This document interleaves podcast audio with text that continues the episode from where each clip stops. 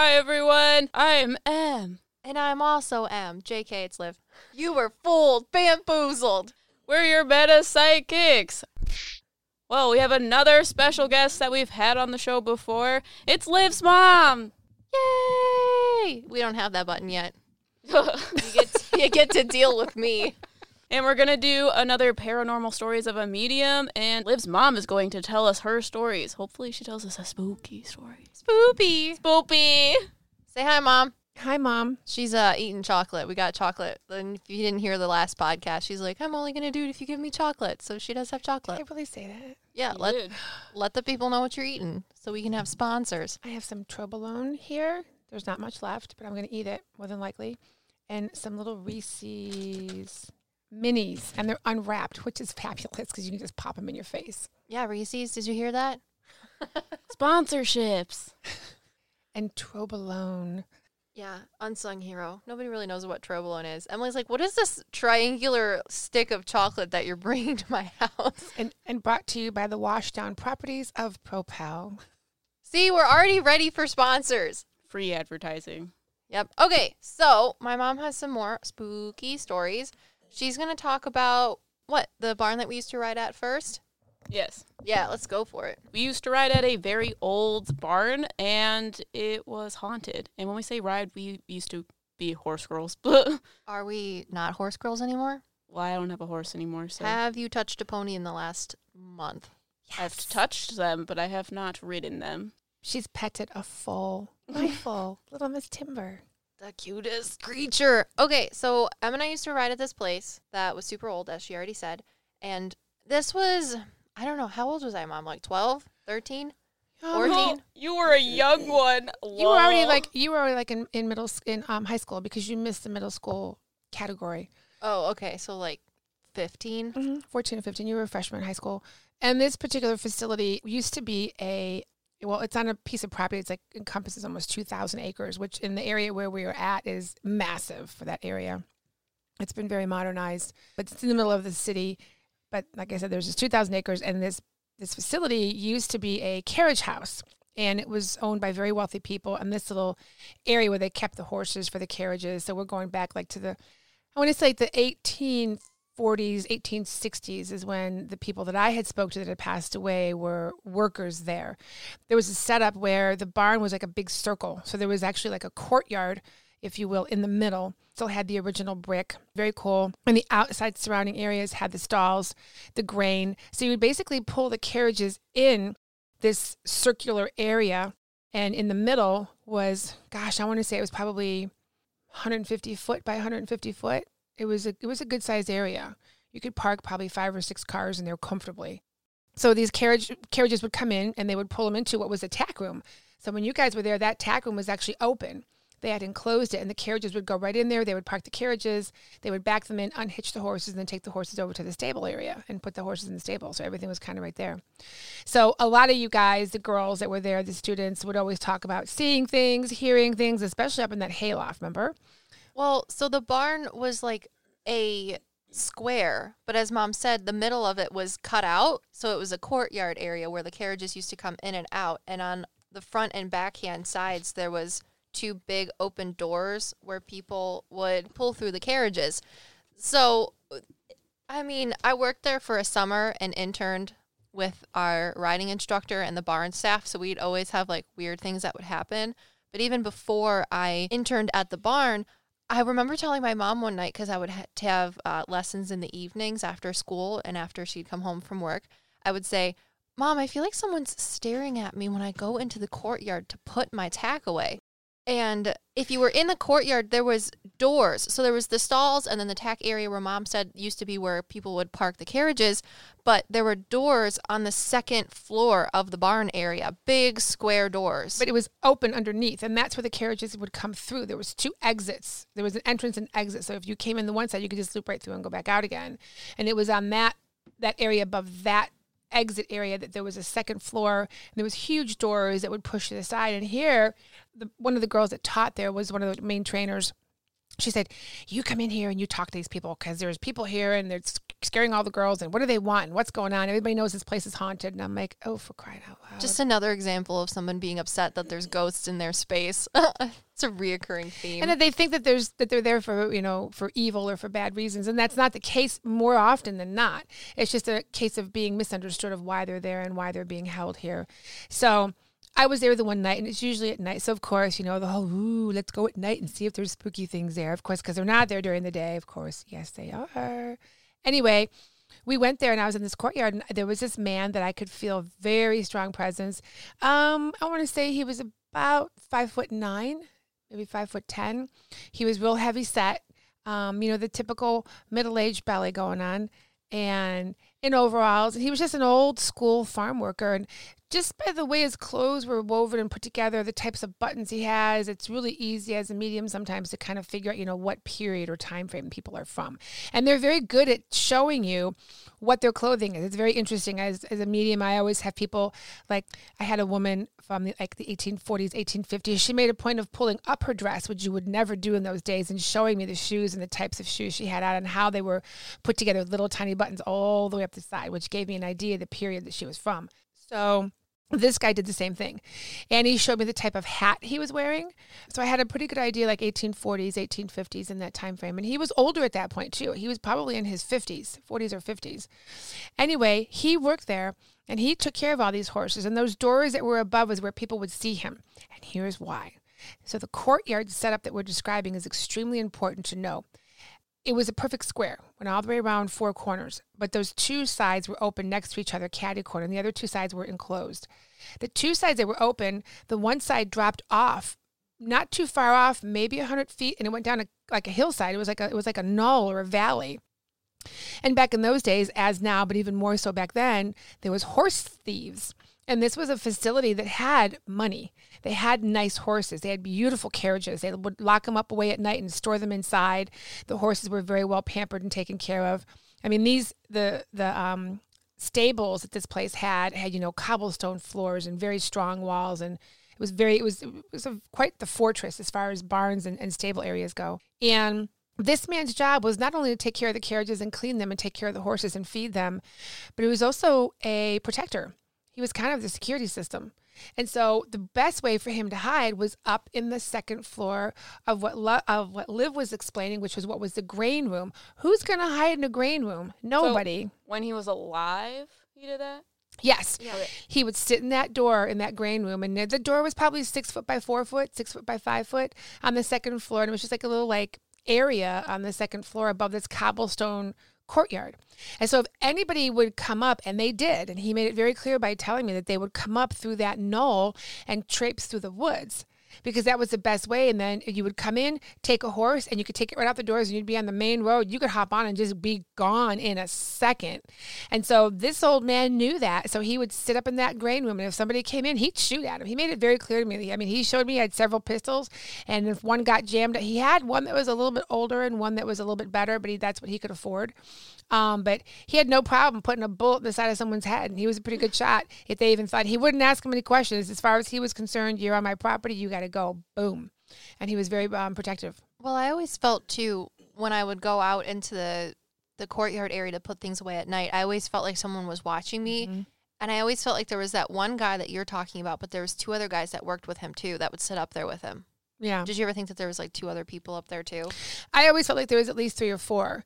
But he was kind of the ringleader, for lack of a better word. But he he was a very sweet man. He loved the horses, and he was very loyal to the people that he worked for. They were very prominent. They were very well known, and he felt very privileged to be hired by them and trusted by them to be working there.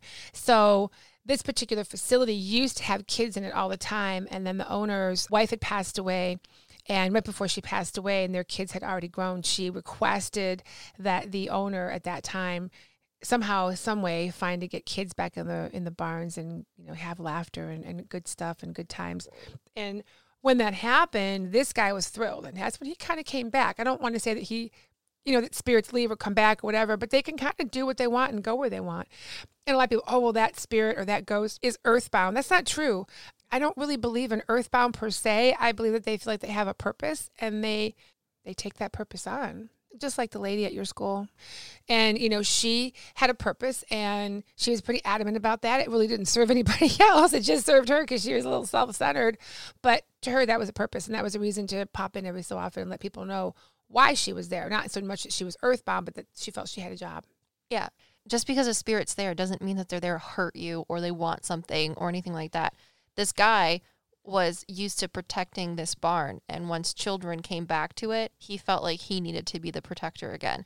Because when I would walk out into that courtyard, yes, it was unsettling because I felt like someone was watching me. You could feel the presence for sure. Yeah, but it's not a malicious presence. It's just like he's doing exactly what he did while he was here and he takes his job seriously. So he's there to help in any way that he can. And that's how he feels that he helps. Being useful. Yeah. And, and, you know, a lot of these girls, and just because you and I were mediums and we felt it, everybody did.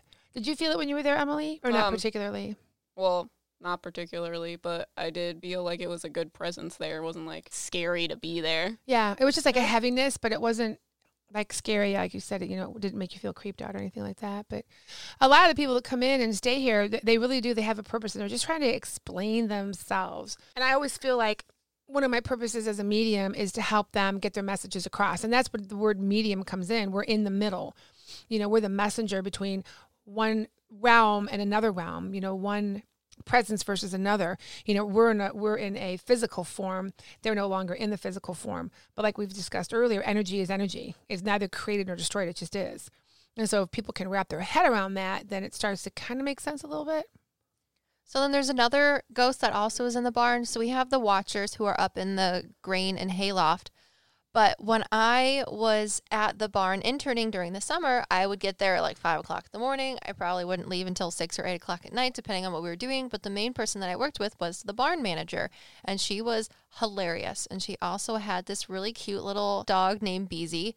And Beezy used to go up into the hayloft. And mind you, this this barn was so old that you would go up into the hayloft and you could see the beams that it was made out of, and they were literally just giant Lincoln logs. They were huge. They, They- were big hand hewn beams.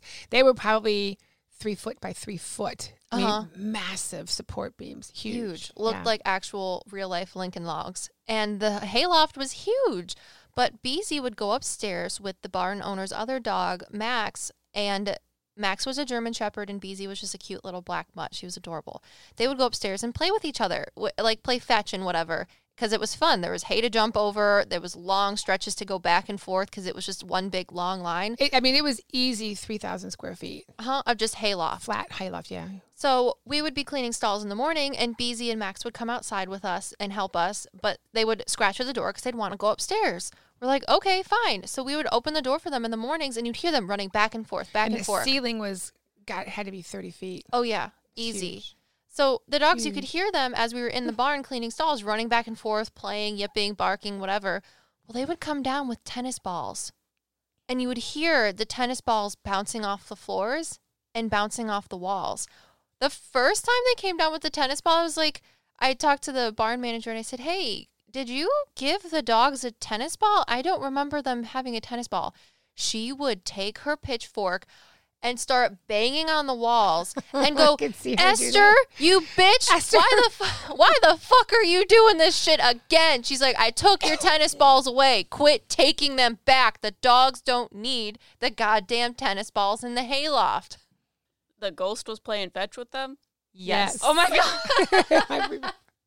But the barn manager named the ghost Esther because she kind of had like a female presence, honestly. But Esther's like the oldish old name lady that we could possibly come up with. And I can tell you for a fact that it was not the people in the carriage house that were playing with the dogs. It was some sort of woman spirit that was in the hayloft that would play with Beezy and Max. And we would make sure that there was no tennis balls upstairs. And then they would come down with two tennis balls after we got done yelling at her.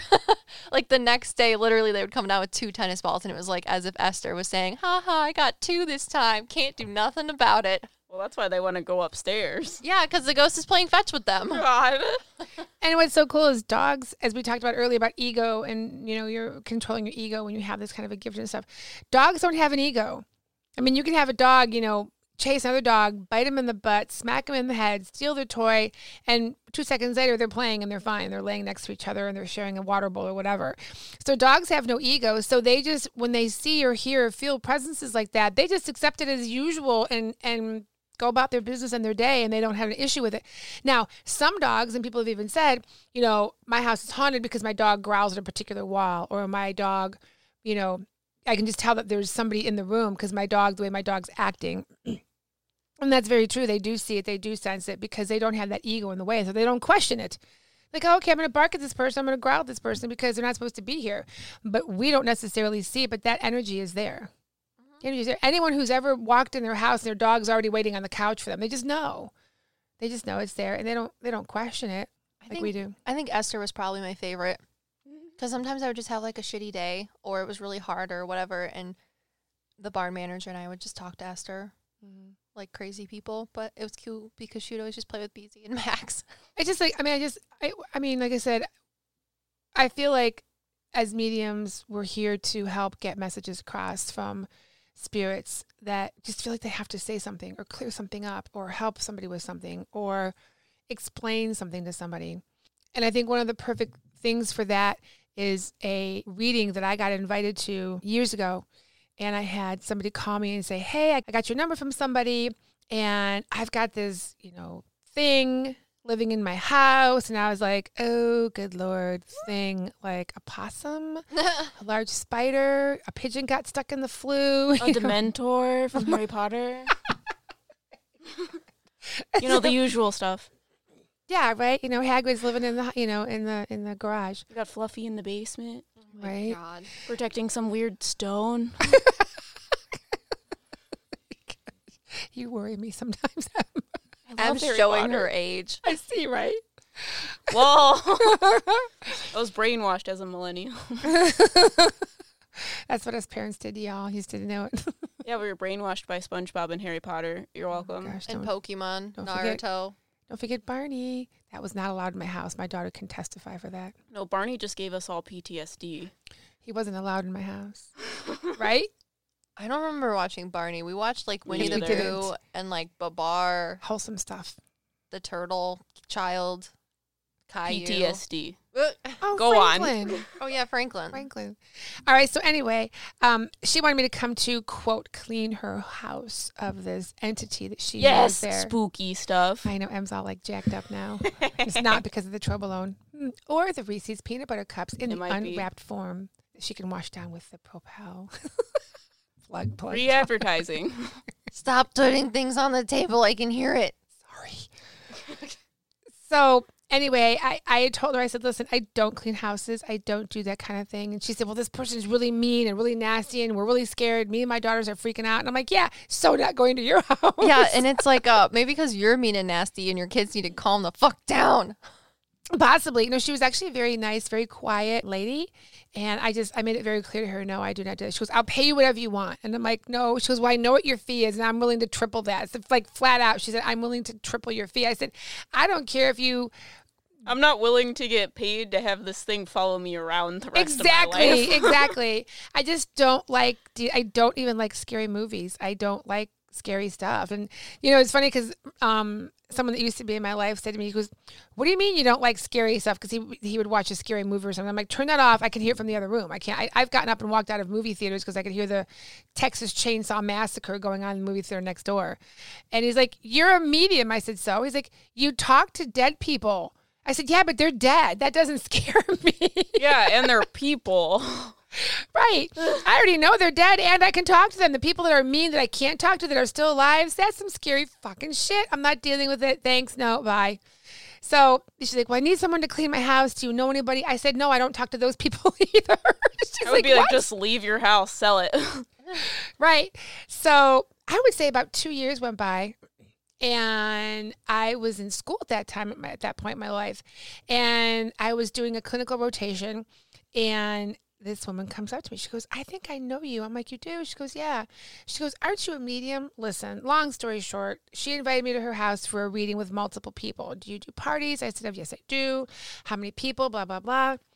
And so she said, Well, if you could come early, she goes, If you could just read me by myself before everybody gets there. I said, That's actually what I usually do. So get to her house. By the way, this was a absolutely beautiful house. Olivia knows I love old houses. They always are. I'm literally Ugh, going to be that I'm person addicted to that old houses. gets an old house that's haunted, haunted. as Oh, fuck. that'd just be great because for it's beautiful. Great for content. Oh content. God, Emily's all about content. Get an old house, go poor, and we'll have good content. It's okay. We'll figure it out. Plus, also, it's really pretty, so it'll be real good to have some pretty backdrops. Only if you live with me.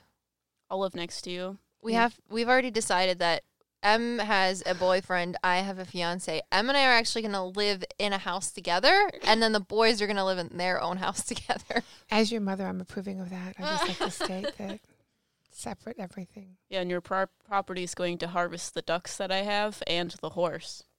Harvest or harbor? Something like that. Okay, yeah, harvesting Are is there a going to little be coyotes different. in the area? They're Em's going like- to be there She literally told me last on the week hardwood floor. that she wants to have ducks, but they're gonna live where I live. Yeah, they can't live in my city house. no, they can. They'll watch the planes go over over the house. what, in my bathtub? They lo- yeah, it doesn't In- matter. yeah. No, make they're going to be kiddie on your huge property with your horses. Mm-hmm. Yeah, we have to make money first for that to happen. Oh, it'll happen. Hang on, I need to get a drink from my Propel bottle sitting next to me. Yeah. That you can slam on the table. Again. Sorry.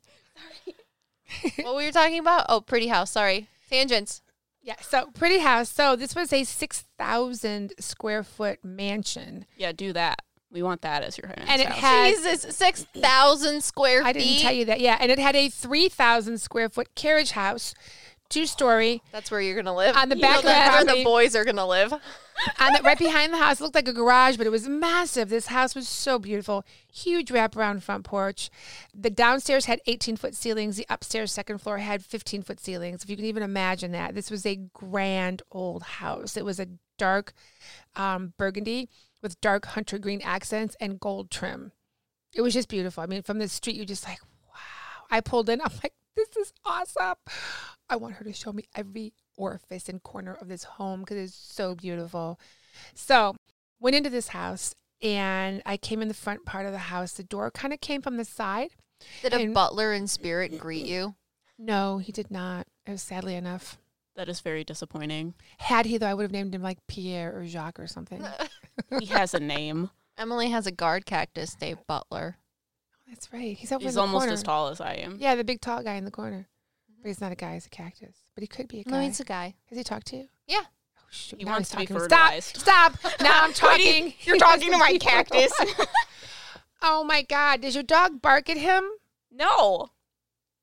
But she was barking outside today. Well, okay, yeah, maybe. Not at him, but outside. He's in the. He does not like Jelly Bean. Well, he's away from. She's Jelly too Bean. noisy. I ta- well, okay, yeah. That's that's. Is she a little spastic? Fuck yeah. He hates She's that. a corgi. He's very calm. He's like, whatever. Yeah. If he was in born in the room. '60s, he would have been a total Away stoner. He'd have hung out with Joe, with Jim Morrison, and been like, whatever, man. He's Have got that aura. I feel like he should be wearing spectacles and walking with a cane or something. That's Not because he is needs them, just because it looks better. he wants to be fertilized. He wants to be- He's hard to do anything with. Maybe you could teach Jelly Bean to pee on him. He That doesn't would like jelly not be okay. would be a little acidic. okay, sorry, Butler. Pretty mansion. So beautiful mansion. I walked in, and in front of me was this huge living room with a fireplace. I'm not joking. It was probably six foot tall. It was taller than I am, and it was probably eight foot wide. It was just took up the whole entire wall. It was all stoned. It was just beautiful. To the right of me was a room that kind of knocked out. I don't know what they call those. You know what I'm saying? It like had like a bump out to it. There was like four sides to it. It was huge. Like a sunroom? Um, kind of, yeah, but it, it came out probably five feet. A Paula. Yeah, it was. It- well, the parlor, the parlor was actually behind me when I came into the left of me. So this huge living room, the the moldings in this house had to be two foot, eighteen inches to twenty four inches. The the molding on the floor and across the ceiling. This house was just everything was just like super large. It was crazy. Now, the minute I walked in, I immediately got this oh shit feeling. Why? What was in there? Um, As she says this with a smile on her face. I just oh, I- so excited. I just got this really um You know when you watch scary movies and there's the bad thing or whatever it is in the closet and they're walking towards the closet, and as you're watching it, you go, "Don't go in the damn closet!" And then they open the door, you're like, "No!" That's how I felt the minute I walked in. I mean, within 30 seconds, I was like, "This is so cool!" Shit. You're like, why What did I walk here? in here? Yeah. And I was just like, what is here? And it was just very Dense. scary, very heavy, very, don't open the door and don't take another step while you're here because shit's going down. It was bad. And the presence was very, I'm going to fuck your shit up. It was bad. It was very dark. It was very sinister. Very. And so behind me, there was the sunlight coming in the room. It was about four o'clock in the afternoon and it was west light coming from the sun getting for the end of the day and it was bright in that room very bright. The other one was very dark very heavy very thick room. I turned around there were these double glass french pocket doors and they were probably 12 13 14 feet high. They were massive and they slid together. They were all mahogany trim and the glass had that wave to it you know back from the early mid 1800s and she opened these doors you know, and you're just seeing bright sunlight. I mean, super bright, almost blinding. Like this is going to be a very warm room. You know, you automatically think that room's going to be hot. That's a hot. I said, that's a hot room, isn't it? She said, no, that's the problem. And then all of a sudden, I was like, oh shit. And I said, I talked to you a couple of years ago, didn't I? And she's like, I got you, bitch. Pretty much. And I'm like, listen, I said, you still have an entity in this house, don't you? And before she could even answer, the entity popped in and basically Ted let, let me know that I was up against something pretty bad. It was very heavy, very dark. This person was so pissed off. I don't even know. uh, There's not words for how fucking angry this person was. So it was a person. oh, yeah. It was a person. It was a man. Did they live there? No, he was very dangerous. Um, Why was he there? I feel like he either had or would take the lives of other people without any remorse whatsoever. None. In fact, I could hear gunshots the minute came out here. Boom, boom. I'm like, like shotgun shots, like not like little pistol or handgun, but like I could hear the gunshots. And he was so proud of himself. He was so relieved that he fired that weapon. And it was just a matter of time because I was blocking his information. I'm just like, I need to get the hell out of here. I don't want to talk to this person. His energy was so strong, so angry. It was ridiculous. And this had been going on for a long, long, long time. The heaviness of it and the retribution that he felt was horrendous. And meanwhile, I'm picking up on all this, and the only thing I can do as a medium is protect myself. And, you know, when somebody goes, you know, let's say we have on a scale of five of anger and threat from somebody, this guy was pushing six.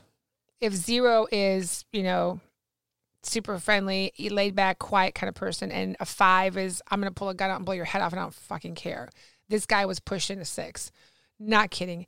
And you know, now here I am in this woman's house. Am I gonna run and then this guy's gonna follow me? But this I do know: all spirits that come in, they come in because they have something to tell. It could be a story. It could be a piece of information. It could be a warning sometimes. It could be all different kinds of things. My job as a medium and me being given these gifts, for whatever reason, somebody somewhere felt that I was capable of giving these gifts and giving these warnings and helping this person. It's always about helping the people. It could be the person that you're sitting with, it could be the person who's coming in to try to tell their side of something or give their story to the person who's still here. No matter what, you have a purpose for being a medium. And that's why I think a lot of people don't like mediums because they can't wrap their brain around that. And that's what it's all about. We help people. I think Olivia is starting to kind of figure that out. It's a big responsibility and it's a huge job. And you have to have a filter because you have to try to, you know, figure, you know, how much are you going to tell? How much do you not need to tell? How much is what's being told to you is being told to you because it's going to help you explain what's really going on, but you don't have to necessarily tell that person. Yeah, well, sometimes I do get information like that I don't want to tell. Like uh, last weekend when I was talking to a woman and her father came in, and he came in mostly by himself, but halfway towards the reading, I saw almost like an outline. And usually, when I see people in my my mind's eye, they're solid individuals. So this man was a solid individual, but halfway through the reading, he was holding the hand of a little girl's spirit, but she was sort of more of an apparition than a solid figure in my mind's eye. So the woman that I was talking to, I felt like she was going to have another baby because I had already talked to about how she had a son in the world in in the physical world right now. But you know, at some point, it's not like it. I feel like when I'm talking to somebody, especially if it's about having children, it's not my place to say unless it's absolutely necessary.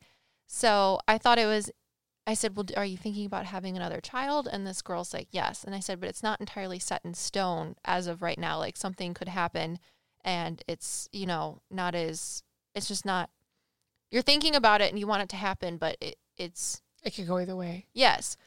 But I literally saw this Free will. this little girl holding this her this woman's father's hand. But again, she wasn't a solidified figure. So that's why I didn't want to say anything about it. But Em literally looked at me. So I was like, is there someone there that you're saying that? so then I can't be like, "No, Em, I just don't mean I don't I don't know anything that I'm talking about. I'm a loser." she was alluding to knowing about like a little spirit that was maybe attached to her. So I was like, is there someone that you can talk to? Like is there is her baby spirit waiting around for to be born for her? And I said, "Do you want a girl?" And this woman said, "Yes." And I said, "Okay, well now that Emily said oh. something, I see that your father is holding the Good hand job. Just interfere and interrupt. is holding the hand of a little girl, but when I see spirits, they're usually solid, and this little girl is not yet a solid figure. So I don't know if she's necessarily ready to be in this world yet, or if she's if the decision hasn't been entirely made of whether or not she's going to exist for you. But I do see a little girl spirit possibly with your father, and he's so excited about you having a, a child. But he's also very like, you have to be careful. This is a big decision. So, like, he still had that dad persona, even though he was gone. And she just started crying. She goes, Actually, I just found out that I'm pregnant, but we're waiting to tell people because I don't want to possibly lose the baby and I don't want other people to know in case something like that happens. Do you know this girl? Not personally. Because it takes a lot of finagling. And I don't know if you saw this yet. On the other side, for an entity to be allowed to tell that information and confirm it, it takes a lot. Well, and that's why I thought it was interesting that halfway through the reading, I, and I had read I had read her mother before, like ten minutes before. I mean, to me as a medium, I always get like this big, like sensational, like tickle because I feel so privileged that the powers that be, for lack of better words, are allowing these people who are now dead, they're gone, they do not live in this world anymore, to be able to give information of that magnitude. That is so life changing. And that was confirmation for her that the pregnancy is going to be okay. I hope so, but again, she wasn't a solid figure, which is why I was like, maybe that's why she isn't appearing to me as a solid figure because she hasn't shared the information yet. She hasn't spoken her into existence, type thing. and it could still be a boy or a girl. You know, it's just understand that energy is just that. It isn't necessarily male or female. We, it's given to us in that form because it's what we most appropriately identify with. That's why people like, well, don't you get names? How come you don't get names? Fuck you. I don't get names because they're dead. That's not their name. That's what someone gave them when they were here in the physical world. So I do get a little bit of an ask about that when people say, Well, I want a name and I would need a name of this. I'm like, Well then go find someone else to pay something for you and, and we'll go a- there. Names are a It's an afterthought. human Oh, thing. well, it's funny though because I It's literally a had physical a world thing for sure. It's not mhm. I had a reading with a woman a couple weeks ago, and it's over Zoom, as you all maybe know. And she didn't turn on her camera, which I thought was a little interesting because it's it's kind of I mean, for me it was a little rude because I'm thinking the reason she's not turning on her camera is not because she doesn't want me to know what she looks like. It's because she Maybe doesn't want me ugly. it's because mm. she doesn't want me to get information from her from looking at her. I feel like people just think that I should know everything because I'm like some sort of magician type act and they're like, You can't see what I look like. You're like good at testing reading you. body language or Yes. that testing thing. I love when people test me. When people test you, and I remember that reading because I walked in about halfway through it. It was an excellent reading. And here's what's really cool. Whenever people think or they try to test you, I love that because spirit comes in and gives what I call them, and we've talked about this, a good spiritual spanking. whack. You want to test me? That's fine. I don't care. I'm just here to do my job. My ego's on the shelf. That's where I'm going to leave it. And yeah, it's I I love that. Like we talked about um my reading with that. We talked about that. Yeah, when I went and all those women were there Yeah. and the vascular surgeon, all those women in that room were all Reiki masters. Lots of energy, lots of ego, lots of everything. And when I was in there, they were all sick for like a week, like body aches, flu like symptoms, because they put their energy in the wrong place and they went against me. And that energy, I actually sucked their energy out of them because they did not know how to protect themselves. They were there to try to trick me. And Spirit said, Huh, you want to try to trick the medium? We're going to suck your energy out of you and make you sick. But they all got the best readings of their lives. But anyways, so They this did. this But that was that was also one of our last podcasts. If you wanted to check that out, I don't know if she actually talked about that one in the last podcast, did she? was that the party with the woman that was trying to trick her with um. No. No, it was a different story. She's the It's one who story. came to me and said she wouldn't didn't want to sit next to me and didn't want to be read and just to ignore her and everybody kept rearranging ah. all my stuff and I ended up sitting next to her anyway. We can talk about that one a different one. But anyways, Okay. with my reading, this woman wouldn't turn on her camera, and she literally told me, "I have a secret special phrase that I told the soul that I want to talk to that oh, for fuck's will sake! you'll he's they're supposed he she said they're supposed to make you say it and then I'll know that you're real." And I was like, "Okay." And as soon as she said that, the spirit that came in to talk to her was like, "You want to play charades? I'm gonna play charades." And he started playing back to her, and I'm like, "Oh my god!" Now I have two people that are just giving me like dumb image Stupidness. charades. Yes, and it got have to the no point. idea what's going on. I have no idea what's going on. So finally, this this male spirit showed me the cheesiest movie scenario of the guy who is in the star of Singing in the Rain in that quintessential Singing in the Rain thing, like with the umbrella and everything. And I said, "I'm sorry, I don't know what this means, but the spirit the spirit that's talking to me is showing me the scene from Singing in the Rain where he's singing like literally in the rain. And she goes, Okay, I know that you're real now because the spirit that I want to talk to, his name is I'd have been Gene. like, yeah, and now it's five hundred dollars. thanks. Thank you for my reading. his name is Gene, and the character in the movie's name is Gene too. Dear God. oh, was, was it? I thought it was Fred Astaire. I guess the Maybe character's name name, was is Gene. Gene. Okay. But anyways, I was like, okay, well now that you guys are done playing charades with each other, can we move on? Can we have information that's less confusing to me? yeah, it was pretty funny. They just were like being dumb. Anyways, so tell us about this scary man. We've gone on three tangents. I think four, maybe five. Scary man in mansion. Go. Um. Blank. so we walked into the parlor. She opened the doors, and as soon as she opened the doors, this very cold gust of wind, like literally cold gust of wind, came straight at me, and it was a good twenty degrees less than the rest of the house. Disgusting. And they were packing up. She was getting ready to sell the house, and there was a form, I guess you call it, one of those things that was an antique one too. And it was all cast iron, so it was heavy. Um, the wire form, like a like a woman's shape that you would try dresses on to you know to make dresses and whatever pants, coats, shirts, whatever. Right. And so it was sitting there, and it was empty. But like I said, it was old. I mean, it was cast iron. It was heavy. It had a big, huge, like filigree base on it. And the minute I walked in, I backed back out. And she was walking into the room with her back turned. And then I got in, wait. felt that. Is this the story? Liv told me a story where there was a room that she went into and was like, "This is where all the activity is," and you were like, "Mm, "I don't want to go Yes. in there because the man Yes. says I shouldn't go in there." Yes, that's exactly it. Yeah, you. I like that you remember the story, Right? and I literally it was an awesome story. I literally have no idea what my mother's talking about. So I went in maybe five, six feet, and I just I stopped and I backed up, and that's when the entity got very strong, and he made it very clear to me that he was one pissed off son of a bitch. And she kept walking. She was so this is the room. And I was like, boom, I was already back out into the main living room and out of that parlor room. And because to the right of me was this form, this cast iron form. And she spun around. She goes, What are you doing? I said, What the hell are you doing? She goes, What do you mean? I said, Why are you in his room? And that just came out of my mouth without even really thinking about it. She goes, It is a guy, isn't it? I said, You lured me here on purpose. I said, Son of a bitch. I said, I remember you from two years ago now. I said, What are you doing? And she's like, I need help. This guy's been here and I know it's a guy. I've done the research on the house. I said, Well, then if you know who it is, why do you have me here? I said, Get some sage, put in a pot, burn it if you believe in that shit and have it.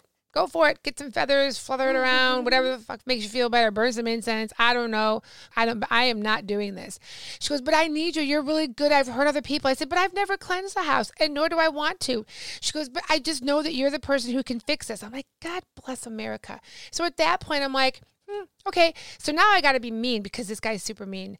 So when you get somebody who's a, a five out of five, pushing six, you have to become an eight. You have to be overpowering to them in order to take control of the reading. And if you don't, as a medium, you're in big trouble. You better know and you better understand how to be super severe with this person more so than they are so that you can have a viable conversation because the point of it all unbeknownst to a lot of the social crap out there, is not to stir the proverbial pot and conjure up all these people. You want to piss off some people that you can't look or see or find? Let me tell you what, that's the way to do it. Bagel bites. Nobody knows that except for a select few. I'm just going to say bagel bites. It's bad. And so you have to be very careful because you have to understand still, like, and I'm, I'll say this again, I'll keep saying it. These people these spirits, these entities, whatever you want to call them, ghosts, it's not one of my favorite words, it's actually my least favorite word, is they're here for a reason. They're trying to get your attention for a reason. People need to shut up and listen. It's hard, but you have to try to listen. For whatever reason, my daughter and I are able to do that, like other mediums um, that, that have the right approach about how this all works and why it works. And so I had to bring up my energy way over his. I mean, way over his, because he was out to cause issues. Understand that he wasn't causing issues. I can't see that without my glasses. My daughter's showing we me. got something. a reading. Oh. I've been asking my spirit guides because I didn't have a reading all week last week to send me some more readings because I really want to have this as a business. And we've gotten three readings since I've been asking them. Yes.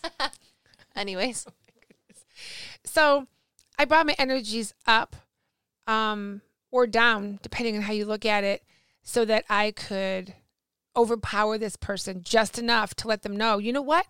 You've been waiting a long damn ass time to talk to somebody and get your side of the story out, whatever the hell that is, because at that point I really didn't even know either.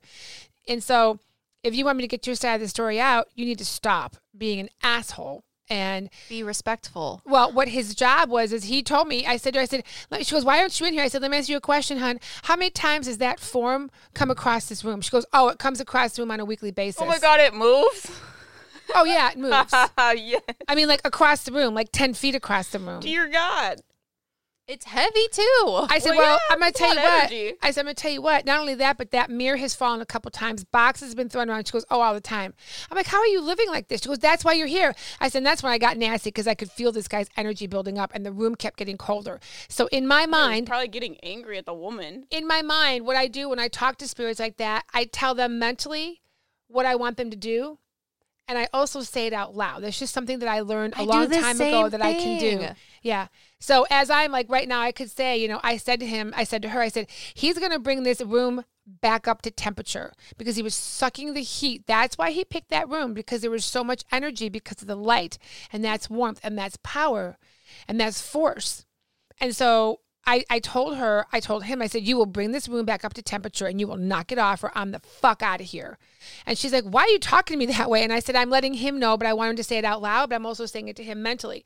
I said, or I'm not talking to him. I don't have to. I don't give a shit. He could stay here for another fucking 60 years and suffer. Honestly, when I speak out loud to spirits, because we don't necessarily need to speak out loud to spirits, it's more of a power thing for us. It helps us feel better, right? Um, I wouldn't say that it's a power thing. Um, it just it's makes just my you way of feel taking better. control of the situation. Yeah. It's, my way an of association with a physical thing because you're a physical being. Yes, Right. thank you. Thanks for making me understand what I wanted to say Yeah. better. yep. So I yeah, I just made it very clear to him that he was not going to continue with his bullshit behavior. He was not going to throw anything across the room, knock anything down, drop things off the wall, and he was going to bring the temperature of the room back up. And she did confirm for me that the temperature of that room is always at least 15 to 20 degrees colder than the rest of the house, sometimes more. It got to the point where there would be frost on the windows in just that room in during in the middle of a sunny day. yes. So there was other areas of the house that he also ventured into and would pick on his daughters or her daughters or whatever. Understand this. He was doing this to try to get them to listen, to try to get someone to pay attention. So now that I was there, I had the upper hand. That's very important to remember. He needed me more than I needed him. In fact, I didn't need him one single solitary bit. So once I made that very clear to him, then I had control and I was able to do a reading and I was able to talk to him and explain to her what the hell was going on. Because at that point, I myself didn't even know it and I was a little bit curious. Because he's just acting out. Mm. You're like, quit being a giant four year old that's been here for like a hundred years and just calm down. So I, once he warmed up the room, I went into it. And once I went into the room, he had established that room honestly as his safe place. His energy came way down. He was respectable, he was kind, and then he became very sullen and he became very damaged. He showed me things that happened to him as a child. He was, so if you're not a really thick skinned person, you might want to not listen to all of this because I'm going to give the nitty gritty. So, as a small boy, now I'm talking like in the 1850s, 1860s, he was abused by family members, specifically uncles. And it was um, sexual abuse against him. He was between the ages of six and 10, approximately. When they were done abusing him, they would put him in a bucket and they would drop him into a well that was on the property where he grew up. You are like blowing my mind because when you started talking about this, I saw like him being put into a dark space Yeah, he was left down there for a long time. at some point. But he was freezing and cold and crying. like I didn't know if it was before he died, like someone caught him doing bad things and then punished him by putting him in a dark space. But it's interesting that you're telling me now that he was a child when this happened, and I did see a man like a man used to do this. There was I, I felt like there was at least three men, two, possibly three men that would be up at the top of the well, looking down on him, telling him what to do and to be quiet and not to tell anybody. Like I said, this went on for a number of years. I don't know at what point that it stopped or ended. He didn't tell me that. And honestly, it just wasn't important. And I was explaining this to the owner of the home at that time. I said, so at a very, very young age, this man was severely abused and horribly disrespected. In a day and age when you didn't say anything because, I mean, they would tell him, we'll, we'll kill you. You know, we'll just take a gun and we'll kill you. You're nothing. You're just a kid. You're nothing. And that's how he grew up, feeling like nothing for his whole life. Now, did people after that treat him that way? I don't know. It doesn't matter. The point is, this house that he was in was owned by an extremely wealthy man. What's that? Oh, I feel like he ran away, like trains, Maybe like train cars. Just bugged out. Is 1850s trains? I Oh, think yeah. so. Oh 'Cause yeah, Abraham that's Lincoln still the was wild, wild west. Yeah, 1817, 1825. Sorry, trains. 1865. He was the president. Yeah. So yeah. Um. So he um, I mean, he became a man. Obviously, he grew up, and he started working for the man that owned the house that I was talking about and built it. He was a very wealthy man in the neighbor in in the neighborhood in the area, and he owned a lumber yard. And so he the house that he had, obviously he owned his own lumber mill and it built all the houses and businesses. So he was extremely wealthy, very well known. He was also an asshole. So nobody really liked him, but they couldn't live without him because he ran the lumber mill and he owned it. So if he wanted to build something or construct something, which in those days everybody was doing, you had to be nice to this guy and he did what he wanted. Um, this guy who was abused as a child that was quote haunting this house that was this business owner's house. He never lived in it but that's where this business owner lived.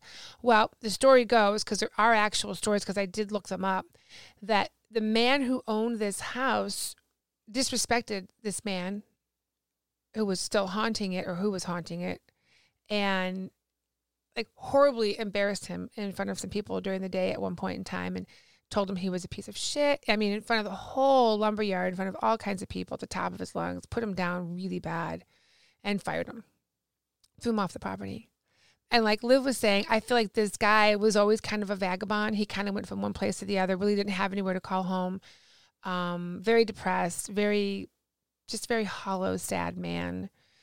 And that went on for his whole life of decades of time. And then so when this guy, this big fancy smancy pants, he comes along and humiliates him in front of pretty much as this man feels the last place he can possibly go and try to have a life and then fires him so now he's got no respect He's got no job. He's not going to have any money. Now, where is he going to go now? I'll tell you where he went. He went and got a gun and came back the next day. Boom, sawed off shotgun straight to the chest. Walked right up to him, called him out of his office. He said, What the hell are you doing here? And they had a little shootout at the not so okay corral. And he literally point blank shot him in the chest and killed him right there in front of everybody. Truth be told, nobody really cared. They were like, Oh, shoot, they shot him. Oh, well, hmm, too bad old old crabby man that no one liked is gone. And this guy apparently just dropped the rifle and he said, I'm leaving. He did. He just walked away. They did go after him. They did file charges on him. He served a little bit of time in jail, but not much. It was kind of funny because, and when I looked it up in the papers and I did find articles about it, like not a lot of really bad things happened to this guy for point blank blowing this guy's heart clean out of his shoulder. Right. So he ended up just kind of leaving town and that was pretty much all i heard of the article now years later in the early 1900s this guy already had this house built he died and his body was laid out in the house word has it rumor had it that this guy showed up at his funeral i'm sorry i take that back the guy that he shot the guy that shot him, he came to the house. They had the funeral right there in the house in that little alcove that I was talking about. They had him laid out in his house. The guy who shot him showed up. a couple weeks later, they're like, "Hey, there's that guy," and then they finally went and got him and they put him in jail for. But it was a very short period of time. I'm, I'm thinking it was maybe a few weeks. That's ballsy. And then he just he got out and he kind of left town.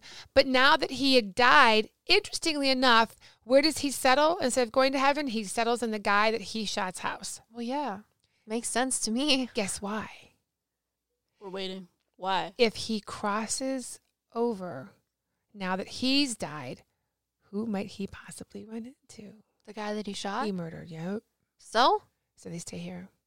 Well, Because nobody understood why he did that. And in his mind, he needed to explain to somebody what had happened to him as a child. Now, is being molested as a child a reason to go out and kill somebody? Absolutely not. However, well, it it's just a tipping point for a- him. It explains a lot of things. He finally just had it and he snapped. And I've always said from the very beginning, there's seven deadly sins, right? And there's seven virtues, right? Yeah. Most people, when I used to give large lectures, most people can name the seven deadly sins. I mean, you get a room full of 150 people like I had, and within about five minutes, they got them. They're all there. This is what the seven deadly sins are. This, and I'll say, okay, what are the seven virtues? And like, "Mm, you can hear crickets in the room. well, yeah, because everyone's taught the bad things so that they can go to the good place, but they don't care about doing the good Well, things we're to negative- just be good people. We're negative people overall. We, Well, we also learn through I negative things. Yeah, I can't do that because it won't work out. Or I want to make this much money, but I'm never going to be able to because we find ways of talking ourselves out of something. We have a negative viewpoint.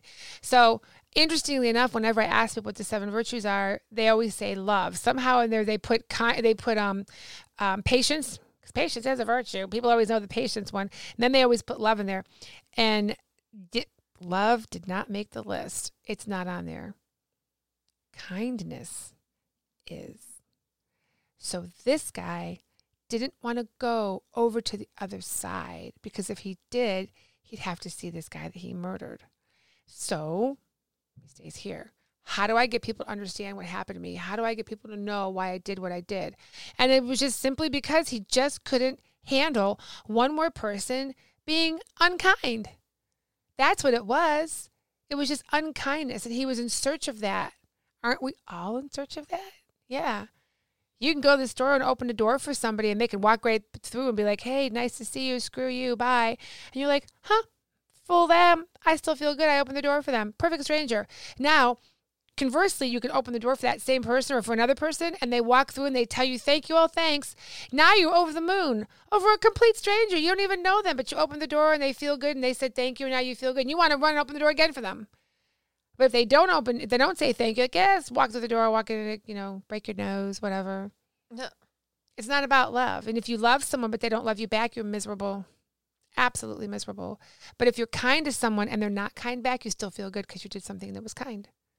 On the other side, people, kindness is huge. It's gargantuan. It's monumental. It is ginormous beyond ginormousness. Kindness goes a long way. This guy just wanted people to know that he was a kind person, but no one was ever kind to him. Be kind, people. It comes back to you. Yeah, so it makes sense that he stayed at that house because the guy's not there anymore. And, it she was a very kind person, too. Mm-hmm. And he managed to get her to get me to come there. As pissed off as I was, Mhm. I'm still a medium. That's my job. It's to help people cross over. It's to help people settle a score or tell a story. That's what it's all about. We help both people that are here in the physical world, and sometimes our job is to help the people on the other side too, via the people who are here. But sometimes people don't want help either. Right. or they don't want to talk to me. I had a reading last week where this I talked to two different people, but they were related, and they both had one man come in for both of them, the same man, but he didn't really want to talk to me, especially in the first one, but the second reading I was talking to his daughter, and that's when he actually decided to come in. But his Do you daughter feel like maybe they? I just want to interrupt. Do you feel like maybe they were asking him to tell them stuff that they just have to figure out for themselves, and that's why he was quiet? No, he honestly just didn't have anything to say about what was going on for him. I in life he was a very not callous, but he was very cheeky and he was very overconfident in who he was and he didn't honestly feel for me that I could do anything for him or the people I was talking to even though those people wanted to talk to him. And it wasn't until I actually spoke to his direct daughter and she showed me a picture of him and he looked exactly how I was describing to her and she started poking fun at him that I can't he stand pictures. I'm Yep. kudos off to you. Yep, he did not want her to show a picture and he literally was like, "Well, now why you got to show her a picture of me?" Because she forced him to come into the conversation because at first and no matter how much I ask him to come to the conversation, he's not going to participate unless he wants to, but she literally brought in a picture and then he was like, "Okay, now I have to talk." And he kind of opened up a little bit too because the first time I talked to this woman's cousin, he didn't want to talk to me at all. He just argued with another family member um, and didn't have anything really nice to say to me or nice to say in general. But when I talked to his daughter and she started poking fun at him, that's kind of when he warmed up a little bit. So sometimes spirits don't want to talk to you either. I can just be like, okay, well, they're here, but they don't want to talk to me, and I can't do anything about it. Do you have any idea what their religious orientation was? I don't know. See, when I talked to this woman's cousin, I said, I don't think that the people I'm talking to right now would believe in what I do. And they are acknowledging my presence and my understanding of knowing that they're there, but they don't physically want to talk to me.